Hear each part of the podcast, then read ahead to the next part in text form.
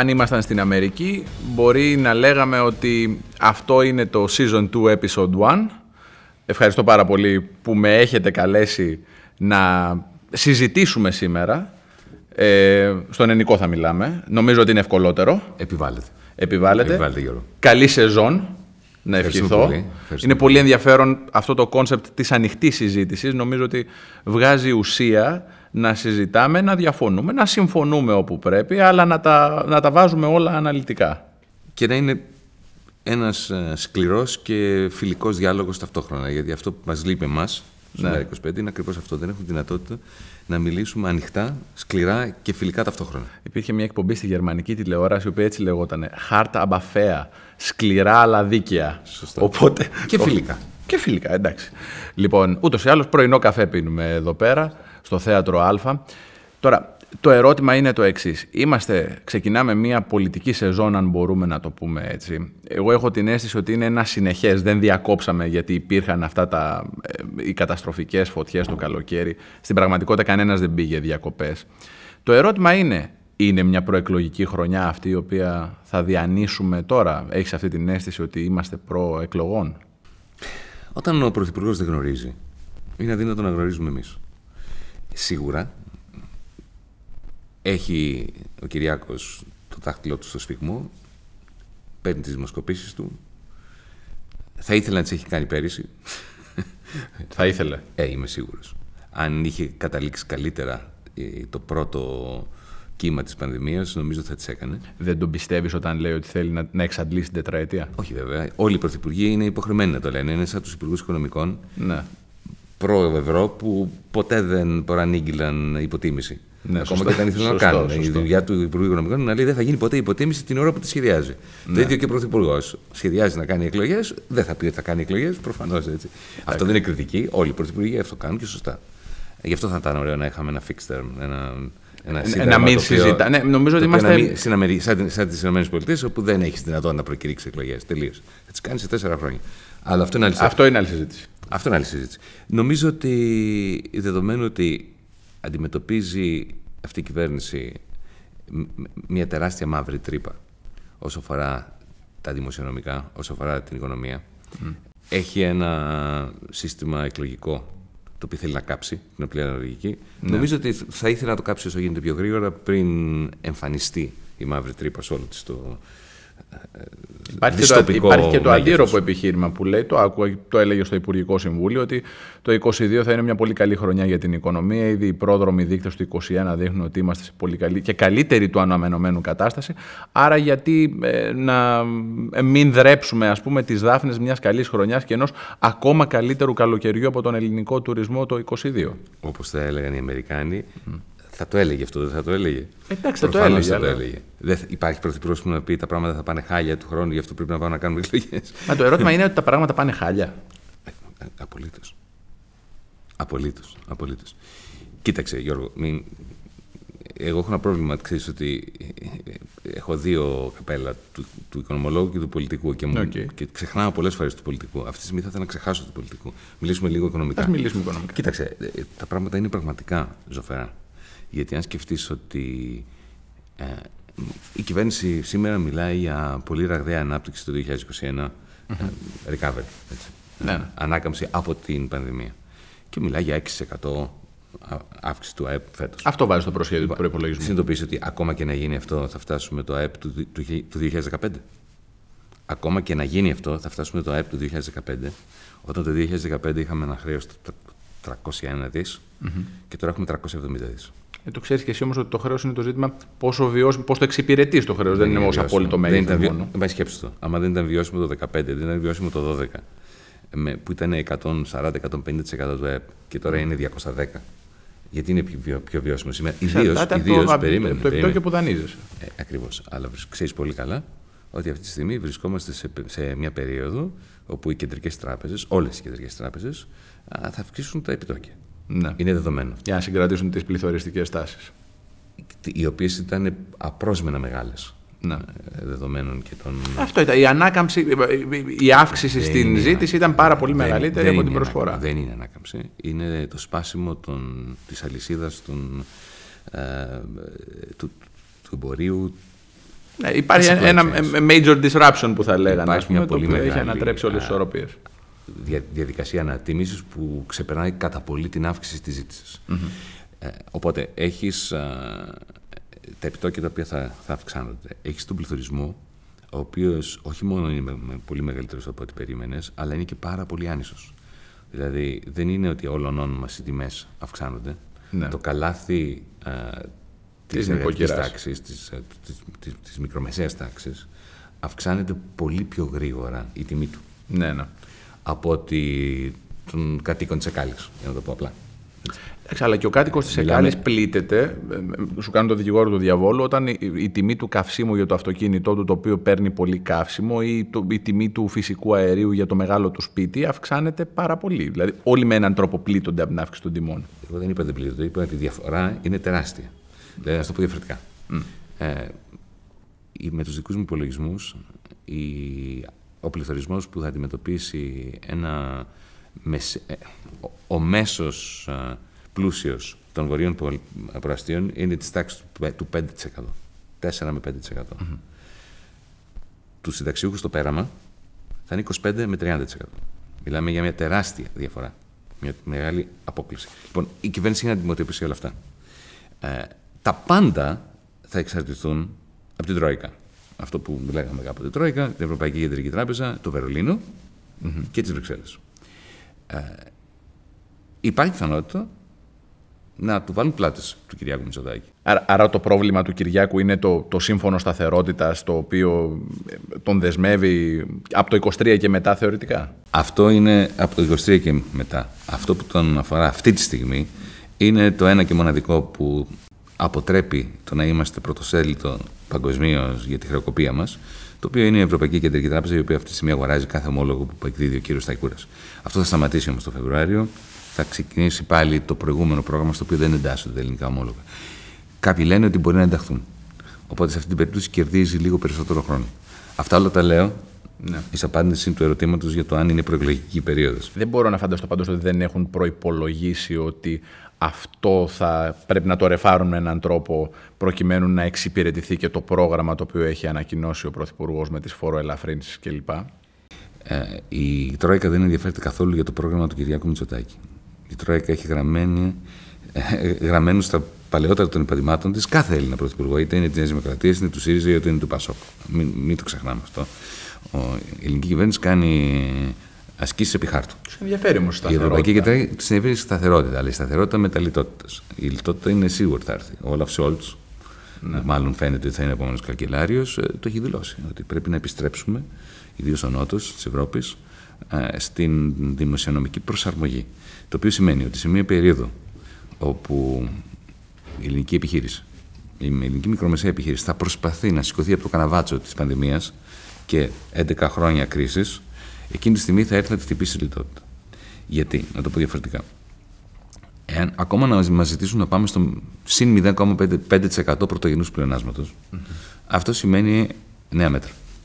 Αυτό σημαίνει ότι όλες οι φοροαπαλλαγές για τις οποίες μιλάει ο κ. Σταϊκούρας, ο κ. Μητσοτάκης, φεύγουν. Ή θα γίνουν και παράλληλα θα υπάρξουν νέα μέτρα δημοσιονομικής προσαρμογής, νέα, νέα μέτρα, μέτρα. λιτότητας. Τι νέα μέτρα; Η επιστροφή 100% του, της προπληρωμής φόρου. Για ποιο λόγο, τι, τι πολιτικό λόγο έχει να το κάνει αυτό με Μητσοτάκης, δεν θα είναι σαν να πυροβολεί τα πόδια του. Βεβαίως. Αλλά δεν θα το επιλέξει εκείνος. Όταν θα του επιβάλλουν να, να πάει πίσω σε πρωτογενέ πλεόνασμα, ε, θα του επιβάλλουν να πάει πίσω σε πρωτογενές πλεόνασμα. Τι, τι λόγο είχε ο Αλέξης Τσίπρας να επιβάλλει. Το επιχείρημα του Μητσοτάκη είναι ότι τώρα εγώ βγάζω πρωτογενές πλεόνασμα και εξυπηρετώ και ακόμα μεγαλύτερο από αυτό το οποίο με δεσμεύει το σύμφωνο σταθερότητας θεωρητικά από το 23 και μετά. Mm-hmm. Αλλά εγώ δεν θέλω να έχω τον βραχνά τον δημοσιονομικό. Θέλω το performance της οικονομίας να είναι καλό επειδή είναι το performance της οικονομίας, όχι γιατί με υποχρεώνεις. Ναι, αλλά αυτό είναι όμως ένα αφήγημα το οποίο δεν έχει καμία σχέση με τη βούληση της Τρόικας. Ναι. Η Τρόικα καταρχάς θα γυρίσει και να του πει, επειδή τους ξέρω έτσι, θα γυρίσει να του πει, Κυριακό, τι πρωτογενέ πλεόνασμα έχεις, αγόρι μου, κανένα δεν έχεις. Έλλειμμα έχεις. Ένα μεγάλο πρωτογενέ έλλειμμα. Και αυτό που λέει για το 23 mm. ο Χρήστος Σταϊκούρας για το 3,7. Έτσι για σκέψου λέει ότι από το 23 θα έχει 3,7 πλεόνασμα. πλεόνασμα. Αυτό σημαίνει δύο πράγματα. Πρώτον, ότι ο ιδιωτικός τομέας θα έχει ένα έλλειμμα 3,7%. Για το πρωτογενές πλεόνασμα της κυβέρνησης είναι έλλειμμα για τον ιδιωτικό τομέα. Για πες το αυτό στους μικρομεσαίους. Τι, τι σημαίνει αυτό για αυτούς. Δεύτερον, γιατί νομίζεις ότι ο Χρήστος Ταϊκούρα θέτει έλλειμμα, έλλειμμα, πλεόνασμα, στόχο 3,7%. Το θέλει, δεν το θέλει. Κανένα δεν θέλει τεράστια πλεονάσματα. Αυτό είναι τεράστιο. Να σου πω γιατί γιατί πρέπει να προσποιηθούν ότι θα πετύχουν γύρω στο 4% πλεόνασμα για να συνεχίσουν να προσποιούνται ότι το χρέος είναι βιώσιμο. Γιατί το χρέος αυτή τη στιγμή, μην ξεχνάς ότι έχει δρομολογηθεί στο πλαίσιο αυτού που εμείς στο ΜΕΡΑ25 ονομάζουμε το τέταρτο μνημόνιο που υπέγραψε ο Αλέξης Τσίπρας τον Αύγουστο του 2018, το οποίο ναι. το ονόμασε μεταμνημόνιο. Α, τότε είχε γίνει μια, η τελευταία ρύθμιση του χρέους. Ε, τι σημαίνει η ρύθμιση του χρέους; Έχεις τον δανειστή, ο οποίος σου λέει μέχρι το 2060 τόσα θα μου δώσεις το 2021, το 2022, το 2023 μέχρι το 2060. Έχεις τις δόσεις σου, Έχεις τις δόσεις σου. Δεδομένη της συρρήκνωσης του ΑΕΠ, λόγω της πανδημίας, αλλά και πριν την πανδημία, είχαμε υστέρηση σε σχέση με τους στόχους του ΑΕΠ. Μην ξεχνάμε ότι από τα τέλη του 19 είχαμε ύφεση. Είχαμε ξανά μια βουτιά, η οποία δεν ήταν στο πρόγραμμα.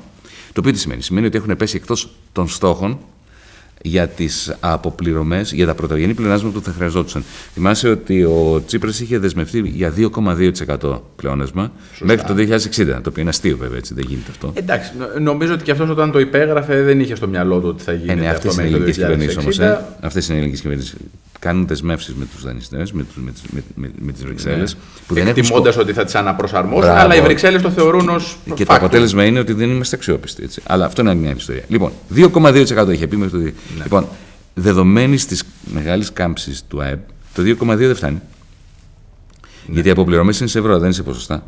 Οπότε το 2,2 ενός πολύ μικρότερου ΑΕΠ σε σχέση με το προβλεπόμενο έτσι, δεν φτάνει. Ε, και γι' αυτό πάμε στο 4%. Πώς μια κυβέρνηση όμως η οποία δεν έχει βιώσιμο χρέος και ανησυχεί ότι το χρέος αυτό θα είναι μακροπρόθεσμα μη βιώσιμο έρχεται και λέει, το λέω σε επίπεδο πληροφοριών, ότι αφού αποπληρώθηκαν και τα δάνεια του Διεθνούς Νομισματικού Ταμείου, τώρα μπορεί να έρθουμε να αποπληρώσουμε και ένα πρώτο μέρος από τα παλιά δάνεια που μας δώσαν οι Ευρωπαίοι πριν τον ε, ε, ESM. Είδες όμως τι λένε. Είδες τι μας λένε. Ποιος αποπλήρωσε, βρε παιδιά; Το χρέο του Δουνουτού, ο ESM. Δεν το αποπληρώσαμε εμείς. Πήραν. Άκουσε. Α, τι έγινε. Η Τρόικα έχει δύο τσέπες. Ναι. Έχει την τσέπη του ESM και την τσέπη του Δουνουτού. Παίρνει χρήματα από τη μία τσέπη, τα βάζει στην άλλη. Έτσι, εκ μέρους μας. Ναι, αλλά ήταν χρήματα θεωρητικά τα οποία θα μας έδινε ο ESM. Ε, μισό λεπτό. Καταλαβαίνεις πώς το λέει. Εμείς δεν αποπληρώσαμε τίποτα. Οι δανειστές μας πήραν κάποια χρήματα από τη μία τσέπη και τα βάλαν στην άλλη υπό όρους οι οποίες πνίγουν την ελληνική ιδιωτική επιχείρηση. Αυτό γίνεται, αυτό έκανε. Mm-hmm. Αυτό συμβαίνει και συμβαίνει από την περίοδο του Αλέξη Τσίπρα. Έτσι, γιατί mm-hmm. δεν υπάρχει κάποια διαφορά μεταξύ της κυβέρνησης Τσίπρα και της κυβέρνησης Μητσοτάκης σε αυτά. Είναι το ίδιο πρόγραμμα το οποίο το εφάρμοσε με μεγάλη ε, σχολαστικότητα η κυβέρνηση Τσίπρα του. Αναφέρομαι στον Ευκλήδη γιατί ήταν υπουργός Οικονομικών. Mm-hmm. Και ακριβώς το ίδιο πράγμα γίνεται και σήμερα. Απλά θέλω να πω το εξής, για να το κλείσουμε εκεί. Λοιπόν, το πρόγραμμα το οποίο είχε συμφωνήσει ο Τσίπρας δεν βγαίνει πια. Οπότε αναγκάζεται ο Μητσοτάκης με το Σταϊκούρα να θέσουν στόχους πρωτογενούς πλεονάσματα πιο ψηλούς από αυτούς που είχε συμφωνήσει ο Τσίπρας, οι οποίοι όμως ή δεν θα τους πιάσουν, οπότε θα έχουμε πρόβλημα και θα χρειαστούμε νέο μνημόνιο, επίσημα. Δεν θα το πούνε έτσι, αλλά θα είναι μια νέα ρύθμιση του χρέους με όρους, με μέτρα, ή θα το πιάσουν με αποτέλεσμα να διαλύσουν ό,τι έχει μείνει από, το, από τη μικρομεσαία Εγώ επιχείρηση. Δεν μπορώ να φανταστώ πάντως μια Άρα κυβέρνηση... πάει σε αδιέξοδο. Ναι. Γι' αυτό απαντώ πάλι στο ναι. αρχικό σε ερώτημα. Θεωρώ ότι θέλει να τις κάνει τις εκλογές όσο γίνεται πιο γρήγορα, γιατί τα πράγματα είναι ιδιαίτερα ζωφερά. Yeah, υπάρχει ο κίνδυνος και να τις κάνει να τις κερδίσει. Ε, γι' αυτό θέλει να τις κάνει. Δεν το κατάλαβα αυτό.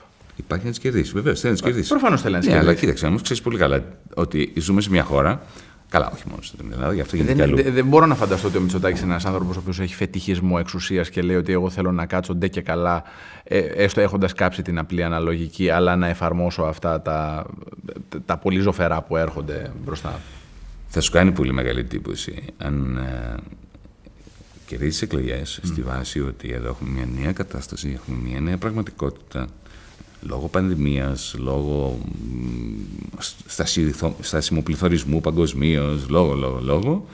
Και τώρα Ε, ξεκινάμε με τάμπουλα ράζα, ε, έχουμε νέες ε, συνθήκες και μέσα από τις νέες συνθήκες θα χρειαστούν νέες θυσίες. Αυτά μετά τις εκλογές ε, μετά τις εκλογές; Θα προετοιμάσει λίγο τον ελληνικό λαό πριν τις εκλογές, λέγοντας ότι. Θα είναι σαν τον Κώστα Καραμαλή το 9. Ε, κοίταξε, αυτό όχι, το 9 δεν είναι. Το 9 ο Καραμαλή πήρε τα κλειδιά του Μαξίμου και τα έδωσε στον ε, Εντάξει, Γιώργο Παπανδρέου. Είπε δύο πράγματα όμως, ότι πρέπει να συγκρατήσουμε κάποιες δαπάνες κλπ. Ε, λέω, Θεωρώ ότι είναι ατυχής η σύγκριση με τον Κώστας Καραμαλή. Ο Κώστα Καραμαλή δεν ήθελε αυτό το σκύπτρο, το δηλητηριώδες, ε, ήθελε να το δώσει. Δεν θέλω να μείνω στον Καραμαλή. Τώρα θέλω να μείνω στο δίλημα. Θέλω να μείνω στο δίλημα, διότι ο Μητσοτάκης έρχεται και λέει, επειδή τον παρακολουθώ συστηματικά λόγω δουλειάς, λέει ο άνθρωπος, Μα εγώ θα δώσω μέρισμα ανάπτυξη στην ελληνική κοινωνία. Ποια ανάπτυξη, βρε παιδιά; Μισό λεπτό. Αυτός λέει ότι θα δώσει ένα μέρισμα. Γιατί δεν μπορεί να το πάρει σοβαρά. Ναι, σου λέει, εγώ φέτος θα γράψω 6,1. Του χρόνου μπορεί να γράψω 4,5, μπορεί να γράψω και καλύτερα αν το, το, το καλοκαίρι. Είναι το bounce back από την ύφεση που είχε την προηγούμενη χρονιά. Ναι, ναι, και τι, άρα τι θα δώσεις; Τι θα δώσεις; Δεν έχεις κάτι να δώσεις, έχεις έλλειμμα. Αγαπητέ κύριε Πρωθυπουργέ, έχεις έλλειμμα. Θα δώσεις μέρισμα από το έλλειμμα, αυτό θα κάνεις. Αυτό λέγεται μέτρα. Αυτό λέγεται λιτότητα αν θέλεις να δώσεις μέρισμα από αυτό που λες εσύ ανάπτυξη, θα πρέπει να φέρεις νέα μέτρα ε, λιτότητας. Δυσκολεύομαι πάντως να φανταστώ μια κυβέρνηση η οποία δρομολογεί μειώσεις, όπως έστω και συμβολικά η μείωση της προκαταβολής φόρου ή, ε, ή, το πάγωμα της εισφοράς αλληλεγγύης που φαντάζομαι θα επεκταθεί και σε δημοσίους υπαλλήλους και συνταξιούχους με τον προπολογισμό, να έρθει μετά από ένα-δύο χρόνια και να πει και τώρα λυπάμαι κύριοι, σας μείωσα στο 50% την προκαταβολή φόρου, αλλά τώρα σας την επαναφέρω στο 100%. Δηλαδή δεν θα επαναστατήσουν αυτοί στους οποίους πόνταρες. Ένα βασικό αξίωμα της πολιτικής είναι ότι αυτό που προσπαθείς να κάνεις ως Πρωθυπουργός για να κρατηθείς στην εξουσία, για να κρατήσεις ε, τα προνόμια της εξουσίας, η εξουσία έχει και προνόμια, Έχει και πάρα πολύ αρνητικά, αλλά έχει και προνομια Είναι ότι δεν απευθύνεσαι στο αίσθημα χαράς του πολιτη αλλά απευθύνεσαι στο αίσθημα του φόβου. Του φόβου του τι θα γίνει αν φύγω εγώ και έρθει ο άλλος. Οπότε ο Μητσοτάκης αυτό το χαρτί το οποίο θα παίξει είναι ότι ακόμα και αν τα έχω κάνει χάλια, ακόμα και αν αναγκάζομαι να σας φέρω λιτότητα, ε, φανταστείτε να είχατε τον άλλον. Όπως και ο Τσίπρας το κάνει με το Μητσοτάκη αυτό. Εκεί παίζεται το παιχνίδι. Η διαφορά είναι ότι ο Τσίπρας έχει δοκιμαστεί. Δεν είναι ένας άγνωστος, δεν είναι ο Τσίπρας του 2014 που έλεγε ο Σαμαράς θα έρθει ο Τσίπρας και θα σας πάρει τα σπίτια. Και υπήρχε πράγματι ένας κόσμος, μειοψηφικός όπως φάνηκε στην κάλπη, που φοβόταν πραγματικά ότι θα συμβεί αυτό το πράγμα. Ο Τσίπρας τώρα είναι ένα δοκιμασμένο μέγεθος. Τεσσεράμιση χρόνια πρωθυπουργός ήταν ο άνθρωπος. Δεν είναι ότι ο φόβος αυτός μπορεί να είναι απολύτως αόριστος. Εύα, είδες όμως ότι στην Διεθνή Έκθεση Θεσσαλονίκης ο Κυριάκος Μητσοτάκης ε, ουσιαστικά μας παρουσίασε ποια θα είναι η τακτική του ναι. προεκλογικά. Είπε η αυτοδύναμη κυβέρνηση δική μου. Σωστά η κυβέρνηση Τσίπρα Βαρουφάκη. Το, το άκουσες εδώ. Σωστά. Οπότε προσπα... και, προσπαθεί, προσπαθεί να δημιουργήσει αυτό τον φόβο απέναντι στο δικό του το κοινό. Αυτό θα προσπαθήσει να κάνει. Επί της ουσίας όμως έχεις δύο μεγάλα κόμματα, τη Νέα Δημοκρατία και το ΣΥΡΙΖΑ, που και τα δύο έχουν δώσει διαπιστευτήρια σε μια παρασιτική ολιγαρχία όπως εμείς την θεωρούμε. Ουσιαστικά τους έχουν εξασφαλίσει ότι, κοιτάξτε, είτε εγώ είμαι πρωθυπουργός είτε ο άλλος, ε, δεν πρόκειται τα συμφέροντά σας να διακινδυνεύσουν και γίνεται μια απλή εναλλαγή μεταξύ δύο κομμάτων ε, που έχουν οριακές διαφορές μεταξύ τους και που χρησιμοποιούν ε, υψηλούς τόνους και κοκορομαχίες για να δημιουργούν την αίσθηση διαφορών που δεν υπάρχουν. Ναι.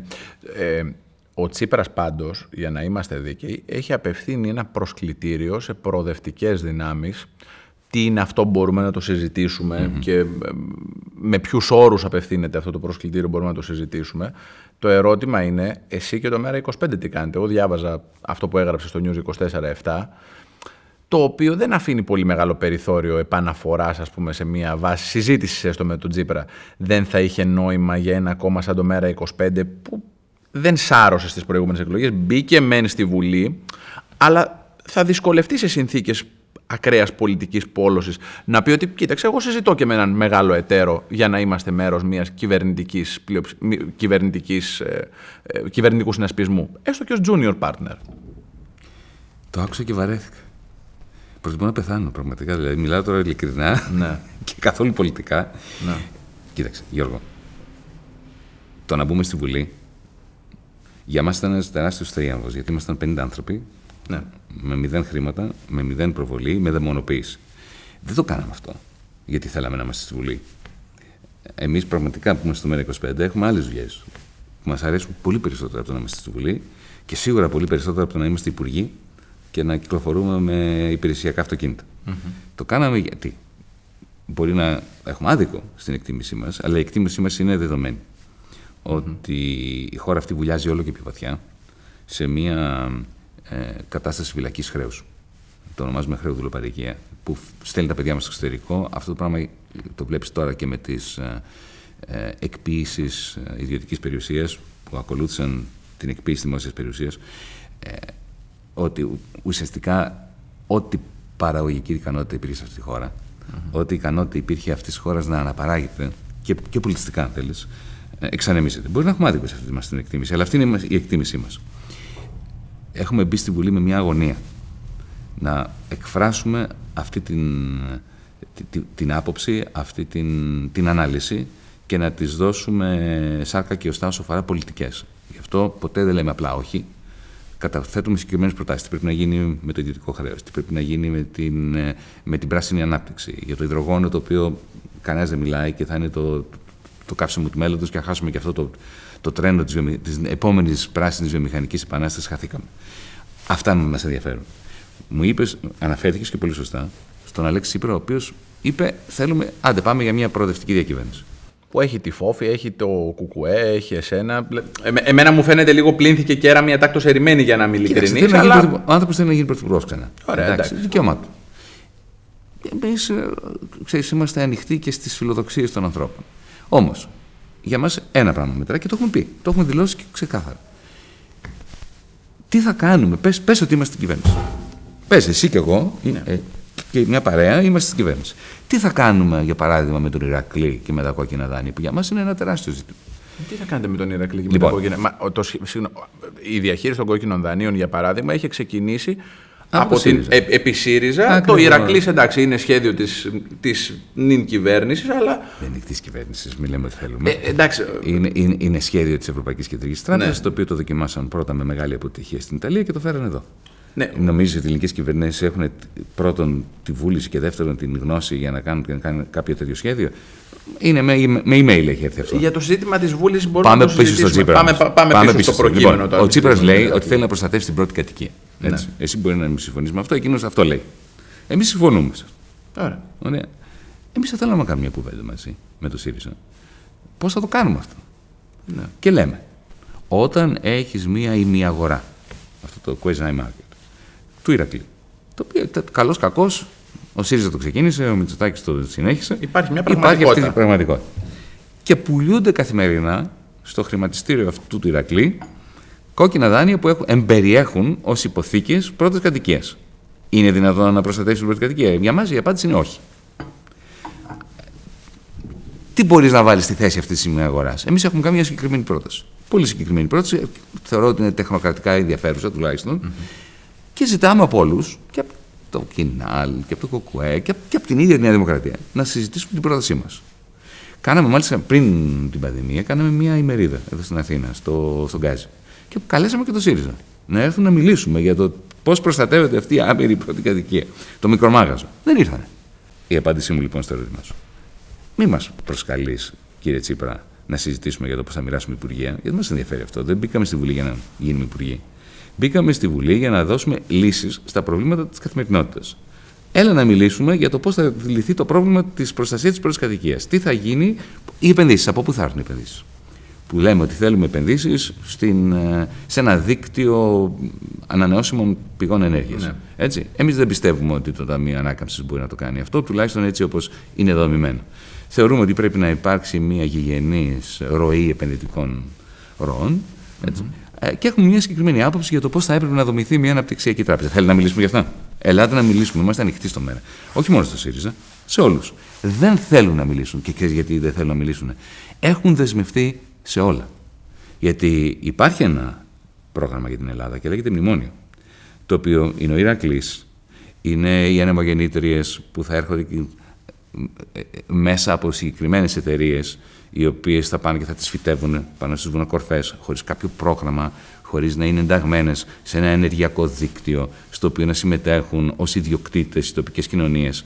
Αυτά είναι αυτά, αυτά τα, τα οποία μας ενδιαφέρουν. Θα έρθει όμως κάποιος να σου πει ότι από τη στιγμή που εσύ λες ότι δεν συζητώ αυτή την. Αντιλαμβάνομαι γιατί δεν συζητάς. Δεν μπήκα στη Βουλή για να γίνει πρωθυπουργός ο Τσίπρας, Μισό, μισό λεπτό. Ε, εγώ αντιλαμβάνομαι γιατί δεν συζητάς, γιατί εσύ προτάσεις μια προγραμματική βάση συμφωνίας το οποίο εγώ το θεωρώ θεμητό, διότι έτσι γίνονται οι συνασπισμοί και οι συνεργασίες στις κανονικές χώρες.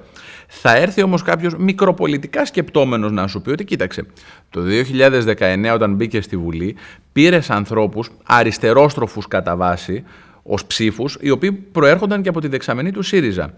Δύο ή τρία ή τέσσερα χρόνια μετά, αναλόγως πότε θα γίνουν οι εκλογές, μπορεί αυτοί όντας πολύ δυσαρεστημένοι με το Μητσοτάκι, να πούν: Άσε μας, Ρε Γιάννη, τώρα εσύ θες να κάτσεις απ' έξω και να πετροβολάς. Να πάμε να στηρίξουμε ξανά, έστω με επιφυλάξεις στον Τζίπρα, μπας και φύγει ο Μητσοτάκι. Αυτό δεν σε ανησυχεί. Καθόλου. Κοίταξε, Γιώργο, με... ξέρεις τι θα με ανησυχούσε. Να ξεχάσουμε το λόγο για τον οποίο πήγαμε στη Βουλή. Πήγαμε στη Βουλή για να πούμε αυτό που πιστεύουμε, για να πιστεύουμε αυτό που λέμε. Mm-hmm. Και να κάνουμε προτάσεις που εμείς θεωρούμε ότι θα ήταν λύση.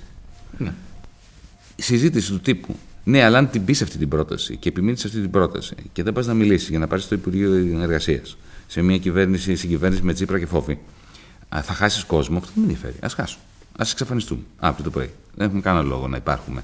Εάν μπούμε κι εμείς σε αυτό το αλυσβερίσι για το ποιος θα είναι υπουργός Τάδε και ποιος θα είναι υπουργός Δίνα. Ναι. Δεν μας ενδιαφέρει πραγματικά αυτό. Και, επιτρέψτε μου, επειδή ε, πραγματικά δεν είμαι καλός πολιτικός, σε αυτό είχε δίκιο ο Άλεξ Τσίπρας, ε, θα σου πω ότι σύμφωνα με τις δικές μας δημοσκοπήσεις, έχουμε χάσει το 70% αυτών που μας ψήφισαν το 19. Είναι πολύ μεγάλο νούμερο αυτό. Έχουμε χάσει το 70%. Οι 7 στους 10 που μας ψήφισαν το 19 ναι. δεν μας ψηφίζουν τώρα. Και τι ψηφίζουν τώρα; Είναι ένας σκορπό. Οι, οι πιο πολλοί πήγαν στο ΣΥΡΙΖΑ. Παρά και ποιες Είναι αυτό που λες. Αυτοί που δεν μας ψήφισαν το 19. Τι είναι, από πού προέρχονται αυτοί; Άλλοι άνθρωποι που ψήφισαν το 19 ΣΥΡΙΖΑ. Ναι. Ένα μικρό ποσοστό αυτών που ψήφισαν η Δημοκρατία. Και πάρ, οι πιο πολλοί είναι νέοι άνθρωποι που δεν είχαν ψηφίσει ποτέ mm. και άνθρωποι του καναπέ. Πολιτικοποιημένοι του καναπέ. Που δεν είχαν ψηφίσει το 19 ε, για λόγους πο, πολιτικής τοποθέτησης τότε. Οπότε γίνουν εκλογές, πιστεύεις ότι θα μπείτε στη Βουλή; Καλά, δεν υπάρχει αμφιβολία αυτό. Είσαι σίγουρος; Ναι, είμαι σίγουρος.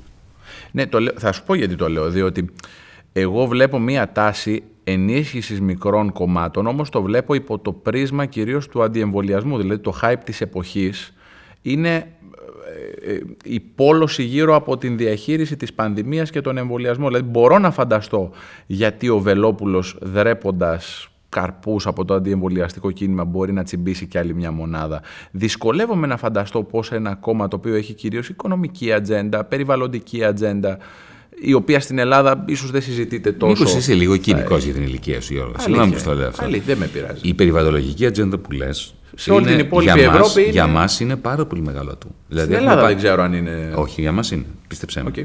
Ε, η, η, αλήθεια είναι ότι δεν, το περιβαλλοντολογικό, το πράσινο κίνημα δεν είναι αυτό που είναι στη Γερμανία. Σωστά. Έτσι. Ε, Όμως υπάρχει. Και είμαστε, ε, έχουμε πολιτογραφηθεί τώρα, κάτι που δεν είχε γίνει τον Ιούλιο του 19, ως το μοναδικό πράσινο κόμμα στην Ελλάδα ουσιαστικά. Είμαστε το μόνο κόμμα το οποίο τολμάει μες στη Βουλή, το μόνο κόμμα στη Βουλή που μιλάει κάθετα εναντίον όλων των εξορίξεων, όλων των αγωγών φυσικού αερίου. Είμαστε το κόμμα το οποίο μιλάει για, για πράσινη βιομηχανική επανάσταση, για το υδρογόνο, για πράσινο υδρογόνο, για πλωτέ ανεμογεννήτριες. Έχουμε εκπονήσει συγκεκριμένες προτάσεις, οι οποίες είναι πολύ προθυμένες ακόμα και για το πράσινο κόμμα της Γερμανίας. Οπότε από το περιβαλλοντολογικό κομμάτι έχουμε πάρει ο, ο, ολόκληρα κομμάτια. Ναι, σωστά. Έτσι. Ε, στο θέμα του εργασιακό. Η, η, όλη μας δραστηριότητα και με την e-food και όσο αφορά τις, το, το gig, economy, την, ναι. την οικονομία του περκαριάτου, ε, κάνουμε δουλειά ε, ριζοσπαστική και στις ρίζες της κοινωνίας. κάτω από το ραντάρ Κάτω από το ραντάρ. Οπότε έχουμε σε πολύ μεγάλο... Η νεολαία δηλαδή. Είμαστε το μόνο κόμμα το οποίο μιλάει για δημιουργία ενός ε, συστήματος δημοσιονομικών συναλλαγών που να βασίζεται στο blockchain. Και αυτό είναι ένα πρόγραμμα το οποίο το δουλεύουμε χρόνια τώρα. Ε, θα σου πει κάποιος ότι εδώ η νεολαία έχει άλλα πιο θεμελιώδη προβλήματα από το να συναλλάσσεται σε blockchain και κρυπτονομίσματα. Ναι, αλλά η νεολαία όμως ενδιαφέρεται πάρα πολύ για ένα κόμμα το οποίο είναι διασυνδεδεμένο με, όλα, με όλες αυτές τις τεχνολογικές εξελίξεις ε, που προσπαθεί να τις εντάξει σε μια προσπάθεια ε, αναζωογόνησης και της οικονομίας και της μικρομεσαίας οικονομίας, αλλά και γενικότερα της κοινωνικής ζωής στην Ελλάδα. Μπορώ να φανταστώ γιατί σε συνθήκες απλής αναλογικής που τα μικρά κόμματα τίνουν πάντα να ενισχύονται και ο κόσμος ψηφίζει και λίγο πιο απελευθερωμένα και ίσως πολύ πιο κοντά σε αυτό το οποίο έχει πραγματικά στο μυαλό του τείνουν να ενισχύονται. Επιμένω όμως να λέω ότι όταν θα έρθουν οι δεύτερες εκλογές, διότι εγώ πιστεύω ότι θα έρθουν από τη στιγμή που ο Μητσοτάκης λέει ότι δεν συνεργάζεται με κανέναν και έχει στρατηγική αυτοδυναμίας, θα κάνει δεύτερες εκλογές. Εκεί τα διλήμματα είναι άλλης φύσεως. Και είναι, Έτσι, οι είναι το συνθήκες είναι.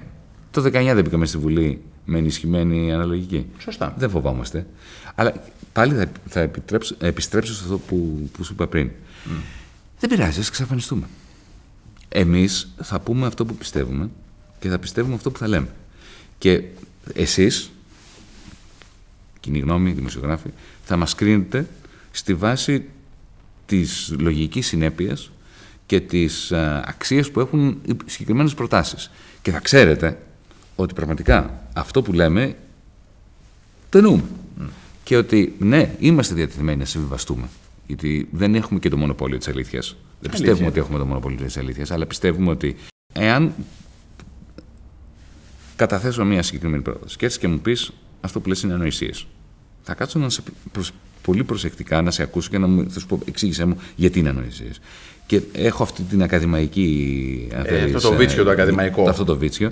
Να, να δω πού χωλαίνει η πρόταση εργασίας. Ωραία. Mm-hmm. Όταν όμως καταθέτουμε προτάσεις και οι άλλοι τις αγνοούν, δεν απαντάνε καν. Δεν μας λένε καν ότι είναι ανόητες.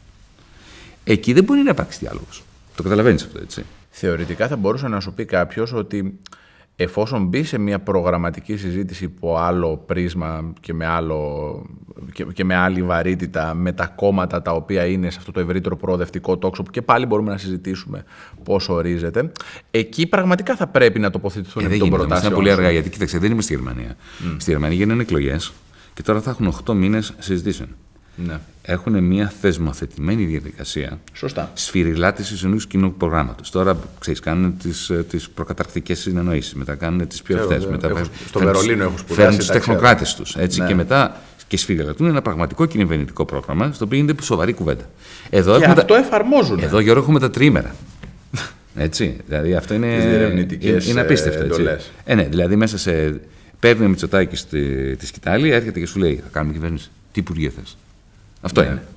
Άντε, να μιλήσεις, τι θα πεις για, για τον προπολογισμό, για, για την πράσινη βιομηχανική επανάσταση; Γιατί θα, θα, θα γίνει με, με, δεν μπορεί, δεν προλαβαίνεις.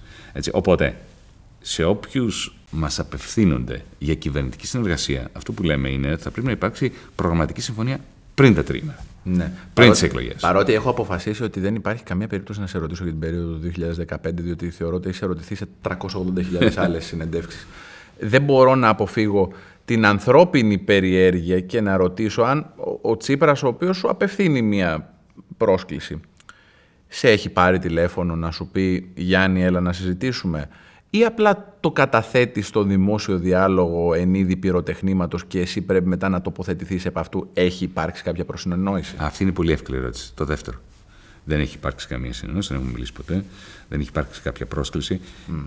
Και κοίταξε, εμείς είμαστε ένα μικρό κόμμα, δεν έχουμε πρόβλημα να πάμε και στα γραφεία των μεγάλων κομμάτων. Ναι. Γιώργο, εγώ θα πήγαινα στα γραφεία κάθε κόμματος. Ε, Ξέρεις τη Χρυσή Αυγή, έτσι. Εντάξει, ναι. Γιατί μ' αρέσει η συζήτηση. Θεωρώ ότι ως κοινωνία αντιμετωπίζουμε πολύ βαθιά προβλήματα. Και με το Μητσοτάκι κάνετε ενδιαφέρουσε συζητήσεις. Μόλις κάνουμε, κάνουμε ενδιαφέρουσες συζητήσεις. Αλλά δεν κάνουμε προγραμματικές συζητήσεις. Ναι. Έτσι. Εμείς θα θέλαμε να κάνουμε προγραμματικές συζητήσεις για τα πάντα. Α πούμε, πάρε τώρα παράδειγμα την αμυντική συμφωνία με τη Γαλλία. Θα ήθελα να έρθω Έτσι. σε αυτό το πράγμα. Εμείς θα θέλαμε να έχουμε κάνει μια συζήτηση. Και θα θέλαμε να έχουμε κάνει και μια συζήτηση σοβαρή και κλεισμένων των θυρών. Που δεν θα την κάνουμε, γιατί δεν μας προσκάλεσε κανένας. Θα την κάνουμε στη Βουλή θα αύριο. Θα έλεγε κανένας όμως ότι. Έτσι, γιατί εγώ θα ήθελα να θέσω κάποια πολύ συγκεκριμένα ερωτήματα. Το αντιλαμβάνομαι. Απλά θα έλεγε κανείς ότι όταν η χώρα αποκτά για πρώτη φορά μια διμερή αμυντική συμφωνία, με αυτό το οποίο όλες οι κυβερνήσεις θέλανε διαχρονικά, μια ρήτρα αμυντικής συνδρομής από μια κανονική στρατιωτική δύναμη όπως είναι σε μια Ευρώπη η οποία δεν τα έχει πολύ καλά με την άμυνα, ούτε σε εθνικό επίπεδο όπως η Γαλλία, οι ενστάσεις θα ήταν μικρότερες. Ε, τότε γιατί δεν κάνουμε μια κουβέντα σοβαρή; Χρειαζόταν. Απολύτως χρειαζόταν. Mm. Εγώ, Γιώργο, θα ήθελα να κάνω μια ερώτηση που νομίζω θα ήθελα να την κάνεις κι εσύ. Δεν σε ξέρω, αλλά πες μου αν έχω άδικο. Έτσι. Να καθόμαστε και κλεισμένο των θυρών, γιατί έχει σημασία, είναι και θέματα εθνικής ασφάλειας. Σωστά. Θα έλεγα, Κυριακό, εσύ πιστεύεις ότι με αυτή τη συμφωνία τώρα. Ότι αν. Πες ρε παιδί, με αυτή η συμφωνία υπήρχε και τότε με τα ίμια. Και την είχε ο Σιμίτης στην τσέπη του. Πιστεύεις ότι θα άλλαζε κάτι, ότι εκείνη τη στιγμή η πρωτοκαθεδρία της Ουάσιγκτον θα μειωνόταν επειδή εσύ είχες μια τέτοια διμερή συμφωνία με τη Γαλλία, ότι το γαλλικό ναυτικό θα ερχόταν να σε βοηθήσει; Άλλη εποχή. Γιατί; Άλλη εποχή. Γιατί; Με πολύ πιο κυρίαρχη. Συγγνώμη. Με πολύ πιο κυρίαρχη την Αμερική και το ρόλο του ΝΑΤΟ ως διεθνή τροχονόμο. Θα διαφωνήσω μαζί σου. Okay. Σήμερα είναι ακόμα πιο κυρίαρχη. Η, Αλλά έχει στρατηγικά η... μετατοπίσει το ενδιαφέρον. Αυτά λέει, αυτές είναι οι ανοησίες της καθημερινής. Συγγνώμη, γιατί είναι και κοντά στο Sky. Αλλά αυτά τα διαβάζω στην καθημερινή και τρελαίνομαι. Οι Ηνωμένες Πολιτείες ποτέ δεν έχουν μετατοπίσει κανένα ειδικό ε, βάρος, καμίας ε, στρατηγικής τους ε, τοποθέτησης. τοποθέτησης έτσι. Απλά ε, δεν έχουν μετατοπίσει με δεδομένο. Να, ότι... να, σου το πω διαφορετικά. Όταν κάναν τον πόλεμο του Βιετνάμ, δεν έρθει ερώτηση για, για το Αιγαίο. Μισό λεπτό. Αλλά όταν κάναν τον πόλεμο του Βιετνάμ τη δεκαετία του 60 και του 70, η Κίνα δεν ήταν η Κίνα που είναι σήμερα. Η Ρωσία δεν ήταν η Ρωσία που είναι σήμερα. Ε, δεν είναι το ίδιο πράγμα. Ήταν πολύ, πολύ πιο σημαντική. Συμφωνώ απόλυτα. Ναι. Η Ρωσία τότε ήταν πολύ πιο σημαντική. Γι' αυτό επιμένω ότι έχει πολύ μεγαλύτερη σημασία τώρα για την Αμερική να έχει ισχυρή παρουσία στον ειρηνικό. Κοίταξε, η Νέα Δημοκρατία μαζί με όλο τον τύπο που την περιβάλλει προωθεί αυτή την, αυτό το, το αφήγημα. Το αφήγημα ότι υπάρχει ένα κενό mm. Μεγάλων δυνάμεων στην περιοχή. Οι Ηνωμένες Πολιτείες έχουν μετατοπιστεί προς προς Ανατολάς. Mm-hmm. Η Γαλλία έχει γίνει πιο δυνατή. Ε, για μένα αυτά είναι κουραφέξαλα. Συγγνώμη, δεν, δεν πρόκειται να χρησιμοποιήσω άλλη λέξη. Οι Ηνωμένες Πολιτείες παραμένουν το ίδιο κυρίαρχες όπως ήταν πάντοτε και αυτή η συμφωνία, αυτή η συμφωνία έγινε μετά το πράσινο φως που έδωσε ο Biden. Για μένα είναι ξεκάθαρη κατάσταση. Ο Biden εξευτέλισε τον Μακρόν στην περίπτωση... Με, της Όκους. Της Όκους.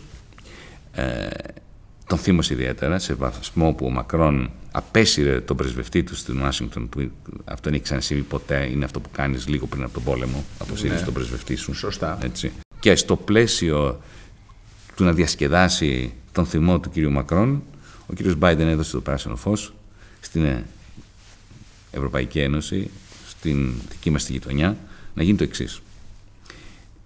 Η Ευρωπαϊκή Κεντρική Τράπεζα να τυπώσει άλλα 5 δισεκατομμύρια τα οποία να τα δώσει στο Μακρόν, να τα χρεώσει στο ελληνικό δημόσιο για κάποιες φρεγάτες και για μια δίθεν αμυντική συμφωνία, η οποία όμως αποτελεί μέρος, είναι κάτω από την ομπρέλα της νατοική και αμερικανικής ηγεμονίας στην περιοχή. Όποιος πιστεύει ότι αυτή τη στιγμή, αν γίνει, γιατί μου, μου είπες ότι ήταν άλλες εποχές τα ίμια. Δεν είναι καθόλου άλλες εποχές. Πέρσι είχαμε το ελληνικό ναυτικό, το πολιτικό ναυτικό, να τζαρτζάρεται ναι. με το τουρκικό πολεμικό ναυτικό έτσι, ε, ε στην νοτιοανατολική Είχαμε το δόγμα Χόλμπρουκ, όπου ο Χόλμπρουκ ξυπνούσε βραδιάτικα τον Κλίντον για να εφαρμοστεί εν τέλει το γνωστό δόγμα No ships, no flags, no troops. Και πέρσι είχαμε τις Ηνωμένες Πολιτείες σε έναν ρόλο διαφορετικό. Με, με, έμφαση πολύ μεγαλύτερη στη διπλωματία. Με έμφαση πολύ μεγαλύτερη μα δεν υπήρχε, μα, δεν έγινε κάτι με βραχονισίδες. Αν γινόταν κάτι ναι. με βραχονισίδες πάλι, αν γινόταν κάτι με, στον Εύρο, σε διαβεβαιώ ότι οι Ηνωμένες Πολιτείες με ένα τηλέφωνο δεν χρειαζόταν καν ο Χόλμπρουκ. Στον Εύρο δεν πήραν κανένα τηλέφωνο πάντως. Δεν χρειάστηκε. Μα δεν χρειάστηκε. Αμύνθηκε η χώρα μόνη της. Ποια, εναντίον ποιανού; Εναντίον της υβριδικής απειλής που επιστράτευσαν οι Τούρκοι. Τώρα αυτό είναι, ξέρεις, είναι ένας, ένας όρος πάρα πολύ ενδιαφέρον. Mm. Δεν υπήρξε καμία σύγκρουση μεταξύ ελληνικών ενόπλων δυνάμεων και τουρκικών ενόπλων δυνάμεων. Ε, όχι, δεν. Εντάξει, όταν οι Τούρκοι Καμία. φέρνανε τους ανθρώπους αυτούς με, με λεωφορεία και με τη συνοδεία αστυνομικών τους δυνάμεων. αυτό με το να έρχεται ε, η φρεγάτα του τουρκικού ναυτικού Όχι, όχι. Και να, και Α, να άλλου ετοιμάζονται να, κα- και να καταλαμβάνουν βραχονισίδα. Άλλου τύπου είναι αυτό. Λοιπόν, Αλλά η εγώ το, Τουρκία σου θέτω λοιπόν το τέσταρε τα ερώτημα. σύνορα σε Θέλω το πολλά ερώτημα. ζητήματα. Θέτω το εξής ερώτημα. Αυτό θα ήθελα να θέσω στον Πρωθυπουργό. Να του πω, Κυριάκο, άκουσα. Ο λόγος για να έχεις τις φρεγάτες δεν είναι οι μετανάστες, Σωστά. είναι η καταδρομής του τουρκικού πολεμικού ναυτικού. Σωστά. Εάν γινόταν λοιπόν κάτι τέτοιο που θα χρειαζόσουν αυτές τις φρεγάτες, εσύ πιστεύεις ότι σε μια αντίστοιχη περίπτωση με τα ίμια, το αμυντικό σύμφωνο αυτό που θα μας φέρεις τώρα στη Βουλή θα ενεργοποιείτο, θα ερχόταν η Γαλλία, το γαλλικό ναυτικό, να συνδράμει το ελληνικό πολεμικό ναυτικό; Ερώτημα Το είναι. ζήτημα- ναι. Ερώτημα. Ναι. Εγώ πιστεύω ότι η Κάνω απάντηση εγώ είναι το ένα τεράστιο δικηγόρο- όχι. Εγώ κάνω το δικηγόρο Είναι του ένα διαβόλου τεράστιο όμως όχι. και λέω ότι δεν είναι μόνο το ζήτημα πώς αντιμετωπίζεις μια κρίση στο πεδίο την ώρα που συμβαίνει. καλά. είναι πώς ενισχύεις την αποτροπή σου για να μην συμβεί αυτή η κρίση στο πεδίο. Όμως Δεν για να χρειαζόμαστε ενισχύσει την λοιπόν τις αποτροπή σου, φρεγάτες. Για να, αν- αν- για, για να ενισχύσεις την αποτροπή, πρέπει ο Τούρκος στρατηγός, ο Ερντογάν, να πιστεύει Ναι. ότι σε περίπτωση που σου κάνει, σου κάνει ένα επεισόδιο τύπου ημίων, το γαλλικό ναυτικό θα έρθει να συνδράμει το ελληνικό. Αν δεν το πιστεύει, δεν έχεις ενισχύσει τίποτα. Θέλω να σου θυμίσω, με ρώτησες τώρα, πρέπει να, να πάρουμε αυτές τις πανέμορφες, γρήγορες. Δεν είναι- δεν είναι ζήτημα ομορφιάς, είναι το ζήτημα αν το καταλαβαίνεις. χρειάζεσαι. Λοιπόν, ε, να σου πω το εξής. Θα τους χρειαζόσουν αν μπορούσες να τις χρησιμοποιήσεις. Θέλω να σου θυμίσω το 1974 τον Ιούλιο, με τα επεισόδια στην Κύπρο, την, τα επεισόδια, την τραγωδία στην Κύπρο Την τραγωδιαστική. την τραγωδία στην Κύπρο, είχαμε σαφέστατη υπεροπλή απέναντι στους Τούρκους, στον αέρα και στη θάλασσα. Τα υποβρύχια τα οποία απέπλεψαν τα δύο από τον άσταθμο της Μεσαλαμίνας ήταν υπερσύγχρονα, γερμανικά, ήταν η- εκείνη η Μάρτα τα 209, τα οποία είχαν α, σαφέστατο προτέρημα απέναντι στο τουρκικό ναυτικό. Είχαμε τα Phantom που δεν είχαν οι Τούρκοι τότε και ξέρεις πολύ καλά τι έγινε στη μέση της διαδρομής κλήθηκαν να γυρίσουν πίσω. Θέλουμε τις φρεγάτες. Το ερώτημα τίθεται ως εξής. Θα τις χρησιμοποιήσουμε; Πρώτον, θα θελήσουμε να τις χρησιμοποιήσουμε; Δεύτερον, σε μια περίπτωση ημείων; Δεύτερον, θα μας αφήσουν να τις χρησιμοποιήσουμε; Εδώ μπαίνει το μεγάλο ζήτημα και γι' αυτό θα ήθελα να έχω κάνει μια συζήτηση τέτοια. Και κλεισμένο των θυρών. Ναι. Έτσι.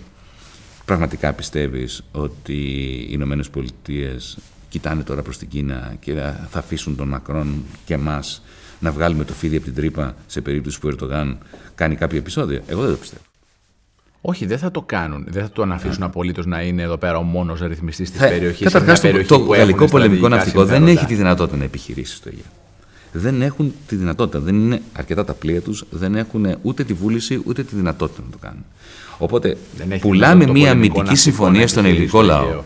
Πουλάμε μια αμυντική συμφωνία στον ελληνικό λαό που θα μας δεσμεύσει στην υποσαχάρη Αφρική με έναν τρόπο που είναι απολύτως Αλλά απαράδεκτος. και στο Αφγανιστάν δεσμεύτηκε. Έτσι. Γιατί το σπουδαιολογούμε αυτό τόσο πολύ; Ε, ε, ναι, αλλά εσύ μου το λες αυτό σαν κάτι το οποίο με χαροποιεί. Εμείς, ε, ξέρεις, κάποιοι από εμάς ήμασταν κάθετα εναντίον της εμπλοκής Ναι. της Ελλάδας στο Αφγανιστάν. Όπως αποδείχτηκε, ήταν ε, πρώτον μία φαντασίωση και δεύτερον κάτι το οποίο Ναι. Ο τρόπος εμπλοκής και μείωσε δέσμευσης την απλά εθνική κάθε μας φορά. ασφάλεια. Ο τρόπος εμπλοκής και δέσμευσης κάθε φορά είναι εντελώς διαφορετικός τώρα. Το ερώτημα είναι. Δεν υπάρχει αμυντική συμφωνία. Εσύ λες τώρα ότι το πολεμικό ναυτικό δεν μπορεί να μια επιχειρήσεις στην- αγορά φρεγατών. Αυτό γίνεται. Η οποία αμπαλάρεται με μια αμυντική συμφωνία που δεν αξίζει το χαρτί πάνω, πάνω στο οποίο γράφτηκε. Κατά εμάς. Ναι, εγώ δεν μπορώ να καταλάβω όμως πώς Αλλά θα ήθελα να μια, με πείσει πώς ο μια Πρωθυπουργός. χώρα θα ενισχύσει την αποτρεπτική της ισχύ αν δεν εξοπλιστεί, αν δεν συνάψει διμερείς ή ε, ε, πολυμερείς ε, συμφωνίες αμυντικής φύσεως, μόνο με το να υπάρχουμε και να είμαστε όμορφοι στην περιοχή δεν γίνεται. Διότι η Τουρκία συνεχίζει να εξοπλίζεται και η Τουρκία έχει μια νεοοθωμανική στρατηγική την οποία την εφαρμόζει ο Ερντογάν, ο οποίος αναμετράται με το φάντασμα του Ατατούρκ. Τώρα και σου λέει ο Ατατούρκ μίκρινε την Τουρκία, την έκανε από Οθωμανική. Μα, μάλλον πήρε μια Οθωμανική αυτοκρατορία και την έκανε μια Τουρκία και την περιόρισε γεωγραφικά. Εγώ πάω στα σύνορα της καρδιάς μου. Μα πώ Ξέρεις πώς, που όμως πώς ποια θα είναι η διαφορά, απαντήσει Γιώργο. Η αυτό; διαφορά είναι ότι ο, ο Ερντογάν και γενικότερα τα τουρκικά καθεστώτα έχουν ένα αναπτυξιακό πρόγραμμα το οποίο είναι μακροπρόθεσμο τόσο όσο αφορά την πολε- πολεμική τους βιομηχανία όσο και γενικότερα την ε, αμυντική τους ε, στρατηγική και την οικονομική τους πολιτική. Εμείς εδώ Στην οικονομική χωλένη τώρα υπάρχει πρόβλημα. μην είσαι τόσο σίγουρος. Μην είσαι... Βεβαίως και έχει πρόβλημα. Η, η τουρκική κοινομι- η οικονομία βρίσκεται συνεχώς σε κρίση. Αλλά καμία σχέση με τη δική μας. έχουν μια πολύ δυνατή παραγωγική βάση και έχουν και τη δυνατότητα η παραγωγική τους αυτή βάση να μεταφράζεται και σε βιομηχανία αμυντική, η οποία δεν συγκρίνεται με τη δική μας. Ε, σύμφωνοι. Δεν συγκρίνεται με τη Προφανώς. Ε, το πρόβλημα εδώ είναι ότι δεν έχουμε ένα μακροπρόθεσμο στρατηγικό σχέδιο. Γι' αυτό θα έπρεπε να υπάρχει μια συνεννόηση και σε επίπεδο πολιτικών αρχηγών. Ναι. Ποιο είναι αυτό το. Εδώ ξαφνικά ε, παίρνουν τηλέφωνο, σας δίνουμε τις φρεγάτες, πάρτε τες. Ε, πήρε τηλέφωνο ο Biden τον Μακρόν, του λέει άντε πάρτε για να ε, διασκεδάσει η στενοχώρια σου με αυτό που έγινε στον Ειρηνικό. Όποτε αγοράσαμε οπλικά συστήματα πάντως δεν υπήρξε μια πολυμερή συνεννόηση. Δεν θυμάμαι τώρα το Σιμίτι να έπαιρνε τον, ε, τον Τσοβόλα τότε του Δίκη να του πει ξέρεις θα πάρω αυτά. Κοίταξε να δεις, το, το γεγονός ότι δεν είχαμε ποτέ στρατηγικό σχεδιασμό δεν είναι λόγος να μην έχουμε στρατηγικό σχεδιασμό. Δεν υπ... Όχι, το ότι δεν, το, το ότι Το ότι δεν δεν είχαμε- συνεννοούνται τα κόμματα δεν σημαίνει ότι δεν υπάρχει στρατηγικό Ποιος είναι ο σχεδιασμός. στρατηγικός σχεδιασμός; Δηλαδή, όταν υπάρχει μια εισήγηση ανθρώπων οι οποίοι είναι απολύτως επιφορτισμένοι με το να ξέρουν τι χρειάζεται το πολεμικό μας ναυτικό, για παράδειγμα. Γιώργο, Γιώργο. Πρώτον, σε μια κούρσα εξοπλισμών Ναι. είμαστε χαμένοι. Δεν θα κερδίσουμε ποτέ Σωστά. κούρσα εξοπλισμών. Το μόνο που Συμφωνώ. θα καταφέρουμε να κάνουμε είναι να πτωχεύσουμε ακόμα πιο πολύ την ήδη πτωχευμένη χώρα. Και ξέ... Δεν ξέρω εσύ αν συμφωνείς, αλλά η δική μας άποψη είναι ότι μια χώρα η οποία βουλιάζει όλο και πιο βαθιά στη χρεοκοπία δεν μπορεί να μιλάει για θωράκισή της από εξωτερικούς εχθρούς. Τρίτον, ε, η δυνατότητά μας να επιχειρούμε με τα όπλα τα οποία έχουμε, είτε είναι οι καινούριες φρεγάτες είτε οι παλιές φρεγάτες, είναι το μείζον ζητούμενο. Αυτό που έχει αποδείξει η Τουρκία είναι ότι μπορούσε διαχρονικά να λειτουργήσει εκτός πλαισίου ΝΑΤΟ. Ναι. Έτσι. Ε, εμείς δεν το έχουμε αποδείξει αυτό ποτέ. Με άλλα λόγια, προτεραιότητας μας για το ΜΕΡΑ25 είναι η εθνική μας ανεξαρτησία όσο αφορά την αμυντική μας πολιτική. Το να μπορεί η ελληνική κυβέρνηση να χρησιμοποιεί τα μέσα τα οποία έχει χωρίς να πρέπει να πάρει άδεια από την ουασιγκτον Αυτό δεν το έχουμε. Αυτό εξασφαλίσει. σημαίνει έξοδο από το ΝΑΤΟ; Όχι. Η Τουρκία δεν βγήκε από το ΝΑΤΟ. Έτσι. Άρα, Αλλά η- έχει η- τη η δυνατότητα. Τουρκία είναι ταραξίας απλά. Έχει, έχει τη δυνατότητα να λειτουργεί ανεξάρτητα από τις εντολές που τους έρχονται από την Ουάσιγκτον. Εμείς είμαστε μια χώρα η οποία παραδοσιακά κυβερνάται από μια ολιγαρχία η οποία είναι yes men της Ουάσιγκτον, του Βερολίνου, των Παρισίων. Θέλουμε εθνική ανεξαρτησία. Θέλουμε πραγματικά να θωρακίσουμε αυτή τη χώρα. Πρώτα πρέπει να, ξε- να, να, να, να καταφέρουμε να είμαστε εθνικά ανεξάρτητοι ως κυβέρνηση, ως, ως κράτος. Κάτι το οποίο προς, προς την αντίθετη κατεύθυνση πηγαίνουμε. Η εξάρτησή μας στην Ευρωπαϊκή Κεντρική Τράπεζα, στο, στο Βερολίνο, στο Παρίσι, στις Ηνωμένες Πολιτείες γίνεται όλο και μεγαλύτερη. Δεύτερον, η εντάση στην περιοχή. Η καλύτερη άμυνα από ένα πόλεμο είναι να μην γίνει ο πόλεμος. Ναι. Αν δεις την απαράμιλη, ενορχιστρωμένη ανοησία όλων των προηγούμενων κυβερνήσεων, στον τρόπο με τον οποίο κάνουμε το ένα δωράκι μετά, τον άλλο, μετά το άλλο στον Ερντογάν. Η συμφωνία, για παράδειγμα, με την Έξον, με τον Νετανιάχου, με τον Σίση, για να τρυπήσουμε, υποτίθεται, όλη την Ανατολική Μεσόγειο κάτω από τη γυλιά της Τουρκίας. Για να δημιουργήσουμε, να κάνουμε την Ελλάδα το ενεργειακό κέντρο ορυκτών Της καυσίμων, τα οποία δεν τα νοτιοανατολικής θέλουμε Ευρώπης. κιόλας, έτσι, τα οποία δεν τα θέλουμε κιόλας για περιβαλλοντολογικούς λόγους, αλλά και για οικονομικούς λόγους. Αυτό ήταν ένα απίστευτο δώρο στον Ερντογάν, γιατί ο Ερντογάν αντιμετωπίζει μια οικονομική κρίση και μια πολιτική κρίση μόνιμα. Είναι μονίμως Σωστά. σε κινούμενη άμμο. Όλα τα καθεστώτα της Τουρκίας μετά από ένα χρόνο αρχίζουν να νιώθουν να τρίζει η καρέκλα κάτω από τα πόδια τους. Ναι.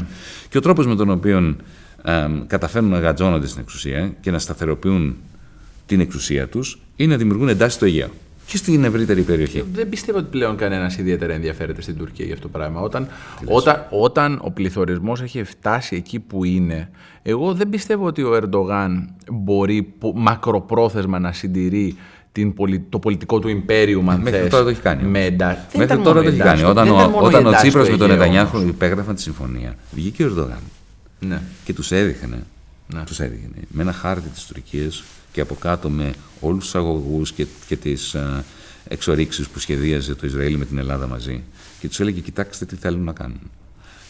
Ο λόγος για τον οποίο έχει κρατηθεί τόσα χρόνια στην εξουσία ο Ερντογάν είναι ακριβώς αυτός, ότι καταφέρνει με τη δημιουργία εντάσεων εκτός της Τουρκίας και την προβολή της τουρκικής ηγεμονικής, περιφερειακής ηγεμονικής δύναμης από τον Αγκόρνο Καραμπάχ στη Λιβύη μέχρι εμάς, ναι. να καταφέρει να γρατζώνεται. Εμείς του έχουμε δώσει πεδίο δόξη λαμπρό.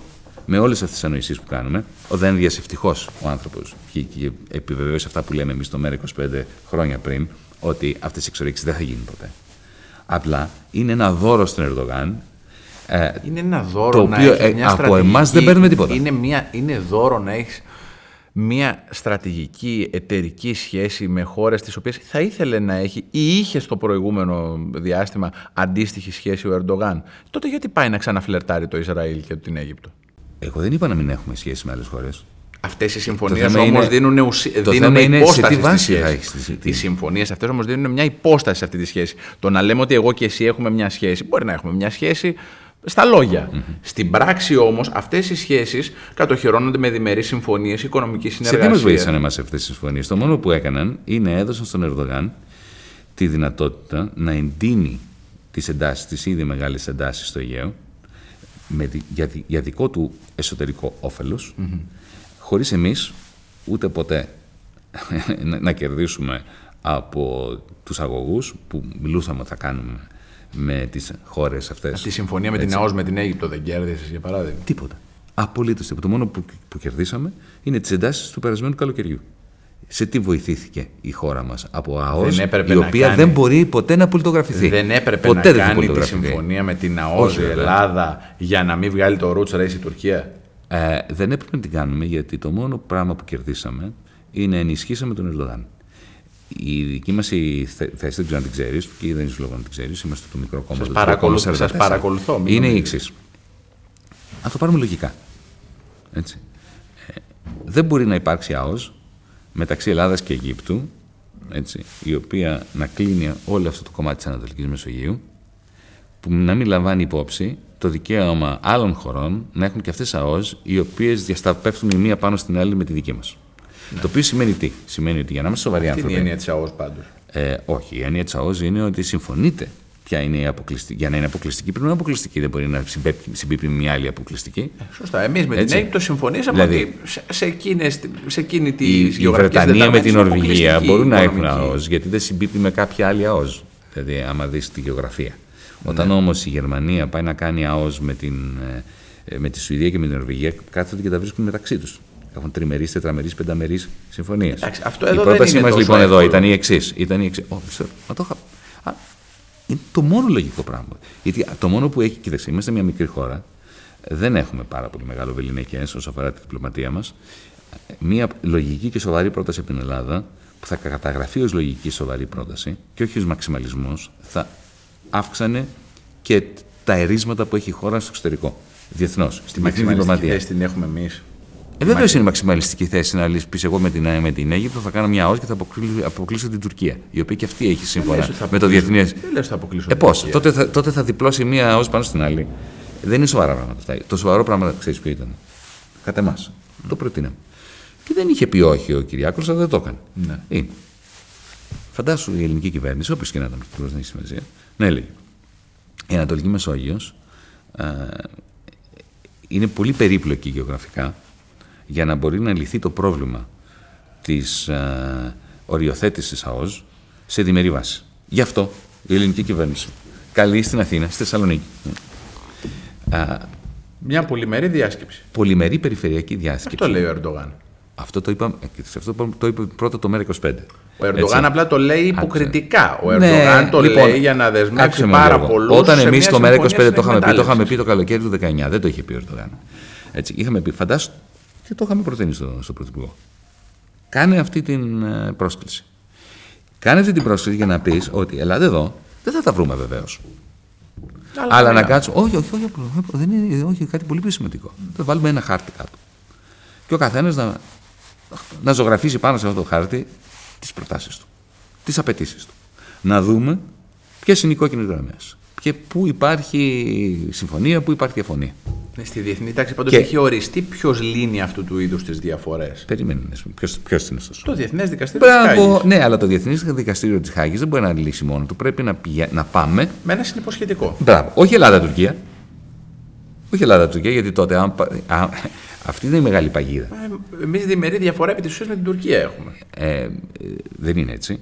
Γιατί όταν η Τουρκία με τη Λιβύη θέλουν να κάνουν τη δική τους ΑΟΣ. Πώς οποία... κάνεις ΑΟΣ με χώρες οι οποίες δεν έχουν απέναντι παράλια; Η έννοια της ΑΟΣ είναι. Φάτσα. Η Λιβύη με, με, με, την Τουρκία δεν έχουν απέναντι παράλια; Έχουν λίγο με ένα διαγώνιο τρόπο. Ε, και ποιος είσαι εσύ αυτό που τους πεις ότι δεν έχουν; Επειδή είναι διαγώνιο και δεν είναι. Ποιος είπε ότι πρέπει να είναι 90 μοίρες και δεν μπορεί να είναι 120. Ναι. Κοίταξε, αυτά είναι, αυτά είναι, είναι ξεκάθαρο ότι η πρότασή μας στο 25 ήταν λογική και πραγματικά ούτε ο πρωθυπουργός μου είπε ότι δεν ήταν. Η, η, η, πρότασή μας λοιπόν είναι η εξής. Έχεις μια πολύ περίπλοκη περιοχή. Έτσι.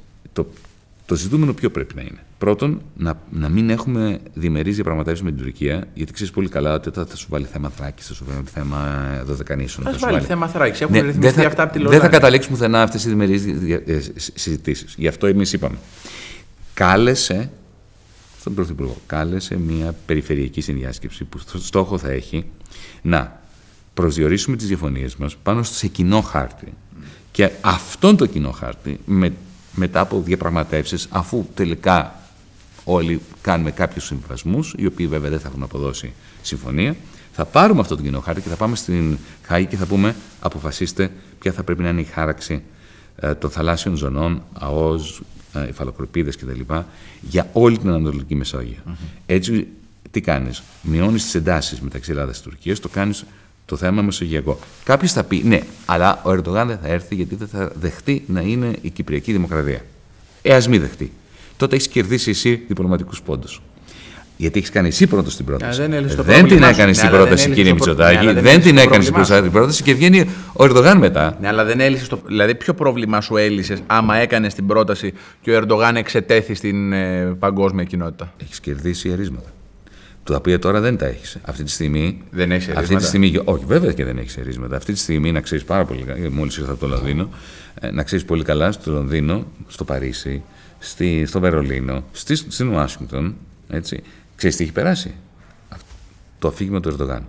Ότι εκείνος ζητάει διαπραγματεύσεις και οι Έλληνες λένε, και λένε όχι. Ναι. Έτσι, αυτό έχει περάσει. Ε, επειδή ο χρόνος μας ε, συντμείται και δεν μπορώ να μην ε, ρωτήσω για την ε, πανδημία, παρότι νομίζω ότι όλοι έχουμε κουραστεί να συζητάμε μετά από 1,5 χρόνο για αυτό το ζήτημα και κάπως θέλουμε τις ζωές μας πίσω με μια κανονικότητα, βάζω τη λέξη εισαγωγικά ή ναι. καμιά φορά κάνει τζιζ. Το ερώτημα μου είναι πάρα πολύ απλό. Εσύ θεωρείς ότι τελειώσαμε με την πανδημία, ό,τι κάναμε με τον εμβολιασμό, κάναμε και από εδώ και πέρα ο καθένας πορεύεται όπως μπορεί; Προφανώς και όχι. Από τη στιγμή που έχουμε ένα τόσο μεγάλο ποσοστό του πληθυσμού που δεν έχει εμβολιαστεί, δεν έχουμε τελειώσει με την πανδημία. και πολύ φοβάμαι ότι θα, έχουμε, θα χαθούν πολλοί άνθρωποι. Άδικα. Θα μπορούσαμε να έχουμε ένα εμβολιαστικό πρόγραμμα το οποίο είναι πολύ πιο επιτυχημένο. Ε, ε, ε, την περασμένη εβδομάδα στη Βουλή, χωρίς καμία αντιπολιτευτική διάθεση, απευθύνθηκα στην κυβέρνηση, σχεδόν τους παρακάλεσα να ξεφύγουν από την φυσική ροπή τους προς τον αυταρχισμό. Ο τρόπος με τον οποίο αντιμετωπίζουν τους διστακτικούς, γιατί είναι, υπάρχουν οι αντιβάξε, υπάρχουν οι αντιεμβολιαστέ, που είναι ένα ελάχιστο ποσοστό. Δεν ξέρω πόσο ελάχιστο είναι, αλλά ένα είναι ένα μικρό ποσοστό. 1% είναι, δεν είναι παραπάνω. Αυτοί που ιδεολογικά είναι εναντίον των εμβολίων. Οι περισσότεροι είτε φοβούνται, είτε είναι διστακτικοί, είτε είναι του στυλ. Βγάλετε εσείς το φίδι από την τρύπα, κάντε το εσείς σήμερα. Ε, κάποια στιγμή θα πάω κι εγώ. Ωραία. Έτσι. Οι τζαβατζίδε. Σωστό. Ε, free riders. Ωραία. Υπάρχουν πολλοί τρόποι να τους προσεγγίσεις αυτούς τους ανθρώπους. Η κυβέρνηση έχει επιλέξει τον πιο αναποτελεσματικό. Όπως είπα στη Βουλή, ο μεγαλύτερος εχθρός του εμβολιασμού είναι ο αντι-αντιεμβολιασμός. Δηλαδή αυτό το πράγμα το οποίο διαχωρίζουμε τους Έλληνες μεταξύ των ορθολογιστών και των ψεκασμένων και το λεξιλόγιο που χρησιμοποιεί η κυβέρνηση. Πάρε ένα παράδειγμα, ας πούμε τώρα, άνοιξαν τα σχολεία. Εμείς από την αρχή λέγαμε, λέγαμε στον uh, Πρωθυπουργό, στηρίξαμε και το lockdown και βεβαίως τον εμβολιασμό πρώτη. Ε, έτσι. Ε, οφείλουμε να το πούμε αυτό. Ε, πράγματι, αλλά λέγαμε από την αρχή, ε, φτιάξε ένα, ένα δίκτυο, ένα δίκτυο, έτσι, πολύ πλούσιο δίκτυο κέντρων μαζικών τεστ, δωρεάν δημόσιων μαζικών τεστ, για να ξέρουμε πού πηγαίνει ο ιός. Ανοίγουν τα σχολεία. Δεν έπρεπε όλα τα παιδιά να έχουν κάνει τεστ. Όλα τα παιδιά και όλοι οι δάσκαλοι. Και να υπάρχει ένα σύστημα. Κάνουν self. Το self είναι, είναι, είναι κοροϊδία. Το self είναι, είναι ασφαλές ως προς το αρνητικό δείγμα, επίφοβος προς το θετικό, όπως μας έχει δείξει. Είναι, δεν, κατα, δεν κατάλαβες τι εννοώ. Είναι... Α, λες κοροϊδία ότι κάποιος μπορεί να, Όχι, να μην το δηλώνει. Μισό, μισό, ναι, και χωρίς να, χωρίς να δαιμονοποιώ αυτούς που δεν το δηλώνει. Είναι, είναι, είναι πάρα πολύ. Για μένα είναι αποκρουστικό το κράτος να βάζει τους ανθρώπους του, τους πολίτες του σε δύσκολη θέση. Πάρε ρε παιδί μου, μίλουσα με έναν. θα, θα, με ένα εστιατόρα. Ένα, ένα, θα στήσει ένα κέντρο τεστ έξω από κάθε σχολείο; Βεβαίως. Ε, σε κάθε γειτονιά. Γιατί; Στη Σιγκαπούρη γιατί το κάνανε. Στην Ταϊβάν γιατί το κάνανε. Εμείς προτείναμε από την αρχή, από τον Μάρτιο του, του 20 λέγαμε, σε κάθε γειτονιά, σε κάθε βενζινάδικο ή ταχυδρομείο να υπάρχει ένα κουβουκλείο που να γίνονται συνεχή μαζικά τεστ για να παρακολουθούμε τον ιό. Ε, ξεκίνησαν τα πανεπιστήμια τώρα. Έτσι. Εγώ θεωρώ ότι μέσα σε κάθε ΑΕ πρέπει να υπάρχει ένα, μια μονάδα εμβολιασμού η οποία να κάνει και τεστ. Τι λέει η κυρία Κεραμέως, ναι στον εμβολιασμό, όχι στα τεστ. Γιατί, κυρία μου, όχι στα τεστ; Εγώ που είμαι εμβολιασμένος, μου λες να μην κάνω ξανά τεστ. Δηλαδή μπορεί να, μπορεί να είμαι εγώ να το κουβαλάω και ξέρουμε πολύ καλά ναι, ότι είναι, είναι μικρότερη πιθανότητα, αλλά και εμβολιασμένοι μπορεί να το κουβαλάμε. Να μην ξέρω αν το έχω μέσα μου. Ε, σου λέει υπάρχουν ε... επαρκείς μονάδες τεστ. Όχι, δηλαδή, δεν είπε αυτό. Δεν είπε αυτό η κυρία Υπουργός Παιδείας και σε αυτό πρέπει ο Πρωθυπουργός να την. Ε, ε ε, να την βάλει τιμωρία. Να καλέσει την τάξη. Ε, βέβαια. Ναι, ναι. Εδώ χρειάζεται τιμωρία, κυρία, κυρία, Δεν μπορεί να, να, να απαντάει ότι για, του, δεν τους δίνουμε τη δυνατότητα να κάνουν τεστ για να τους αναγκάσουμε να εμβολιαστούν. Ναι. Αυτά είναι γελιότητες. Δεν είναι ή το ένα ή το άλλο. Και το βασικό, δεν υπήρξε καμία απολύτως στήριξη του Εθνικού Συστήματος Υγείας. Είμαστε δύο χρόνια μετά την πανδημία και έχουμε μικρότερο αριθμό μόνιμων νοσηλευτών και γιατρών από ό,τι είχαμε πριν δύο χρόνια.